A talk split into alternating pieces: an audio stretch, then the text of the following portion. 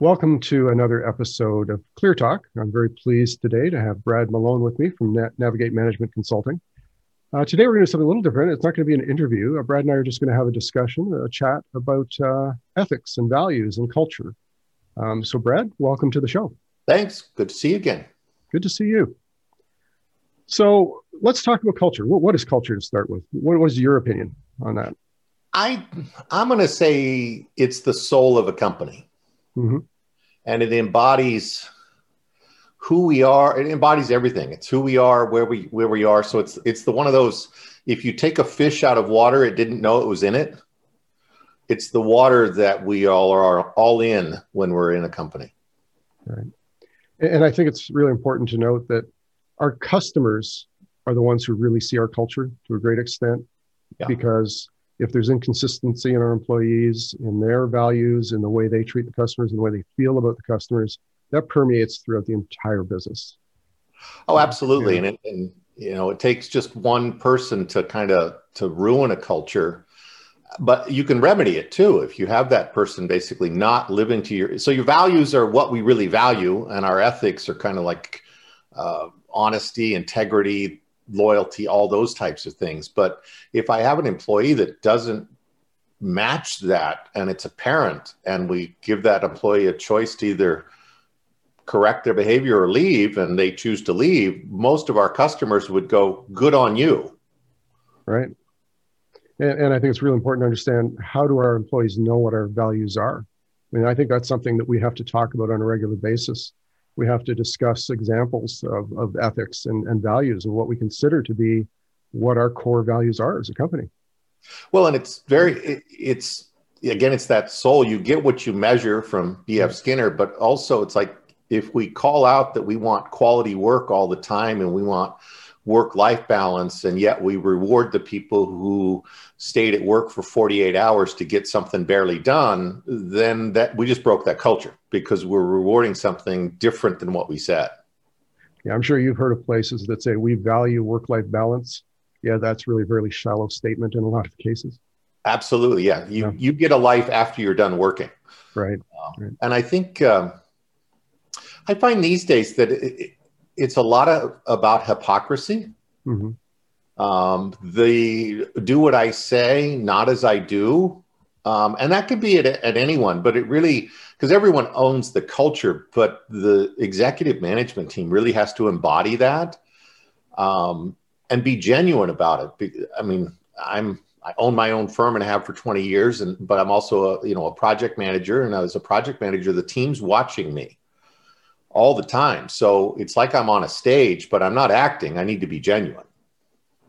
Yeah, we, we always need to lead by example and, and live our values. Uh, Absolutely. Yeah. Yeah. I mean, how often do you, I mean, really talk about your values and ethics with Solutions 360? Very frequently um, with individuals, probably on a daily basis, about how we feel about our customers. And, and we really firmly believe our, our, our tagline that we want to become our customer's most valued business partner. And you can't do that if you've got unhappy employees. You can't do that if you have employees who don't feel compassion and empathy for your customers. And that has that can't be um, faked. You know that has to be sincere.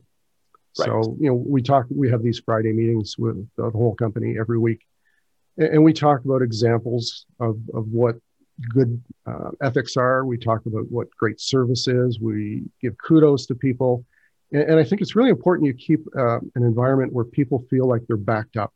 You know, I, I want to know that the people I work with have my back. Yeah. And I think that allows people to be much more open and much more supportive of their customers. I mean, you must see a lot of different examples in the custom companies you work with. Oh, absolutely. And, and just the phrase you said that that people have my back, it's that that they have my back when I have to make the tough choice and do something that's right.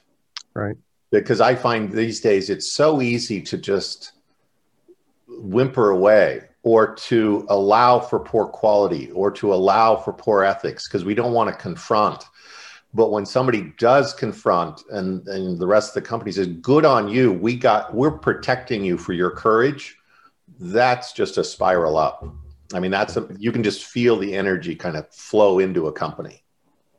So, so you must have seen a lot of situations where we, you get that problem with responsibility and accountability out of balance. How do you normally address that when you're in a consulting situation? Well, I one I distinguish those words, and and to me, if somebody has authority, they have responsibility. Mm-hmm. And what I find uh, in the U.S. and you're our, our northern neighbor, so I think we're starting to taint you a little bit. But mm-hmm. we we spend a lot of time looking for people who are accountable, and we've let the lawyers kind of taint that word. So we're looking at somebody who to blame. And I find that in organizations that have an unhealthy culture, it's when the executives aren't looking in the mirror very much. Uh, and therefore they're they're looking around who else can i hold accountable it's like you need to hold yourself personally responsible for who you are and again be in be in integrity walk the talk right. um, and i find that i call people out quite a bit and there's some customers that i've lost because of that uh, and i'm just fine with that. It's got to be a difficult conversation to have when you're talking to the owner of a company who's built everything up and they're they're used to being in charge and you have to have that walk the walk type of, of conversation. How do those usually go? Uh some it's a full range brett. Yeah. it's a full range. But I, I, knew it you know i know it going in mm-hmm. how it's going to turn out just because the person's ethics and values if they value the truth if they value growth, if they value honesty, they tend they'll go, "Ooh, didn't like that one, but yeah, got it." And I got to I got to take responsibility for it. And then you'll have some that you know they're going to go, you know, not my fault, how dare you? You know, my company's wonderful and I'm like going, "Well, you you have a 25% attrition rate. How can it be wonderful when you lose people every month?" And that and versus uh, you know i had a, a conversation with level three um, a couple weeks ago and they have people beaten down the door because the, the reality is people want to come work there because of the culture and and that's what the way you want to have it so um, you know i give people a, a, a shot or two to go you know it's about you you know and they'll either embrace it and then then you can get into coaching which is I am who I am. I, I need to change, obviously. Now help me change. But right. first, they need to be willing to change and actually see that they own that culture. Yeah, very, very true. And uh, you've talked before about uh, the idea of dealing with adults versus children. I, I find that an interesting analogy. Can you, can you expand upon that a little bit? Yeah, well, I find in a lot of organizations when you don't um, kind of manage or have the courage to manage to your culture, we tend to have 30, 40, and 50 year old children who, again, are not taking personal responsibility. They're finding excuses about something. And it's like going, come on, are, I mean, are you five or are you 50? And let's like reflect back what's important to you, what's important to other people. And just if you're the only, if you think you're the most special person in that company, that's a child I mean, that's a five year old child who just has self absorbed all of that. And so I just, adults doesn't mean sterile. Adults doesn't mean that we have no passion. It's just that we have cognitive thought and we're rational. And we also have the, we can move stuff with intention. That's an adult, is they're mm-hmm. taking personal responsibility. And then, you know, we talk values and ethics, bigger culture where are we going as a company? Do I see my space in it? All those types of things. And so it's refreshing. I find that the companies with the most uh, visible culture are typically a bunch of adults, and it's refreshing. Great analogy. You know, we've certainly found that you know communication is absolutely critical, and, and we use a, a system of on you call them check-ins, one-on-ones, whatever you want to, but having those on a regular basis and making sure that you stick to that schedule is really critical. And then being able to talk about, you know, what is expected of me, you know, when I'm in that one-on-one and I can talk to somebody to make the sure the expectations are very clear. And then how am I doing? You know, let them know. And if you do this on a regular basis, you don't find yourself three months down the road with a project which is failing without any warning. Because the third part of that check-in is what can I do to help you? Yep. And I think that's an important part of the coaching process. And that's that co-responsible or that, you know, really that team of, and it can not only happen at the manager to employee, but it can happen peer to peer. Right. Uh, and that's where you really see the, the, the culture is when people call one another out on stuff that isn't working, but they also congratulate one another on stuff when it is. And so I, as a manager, don't have to be there because I know it's occurring anyway.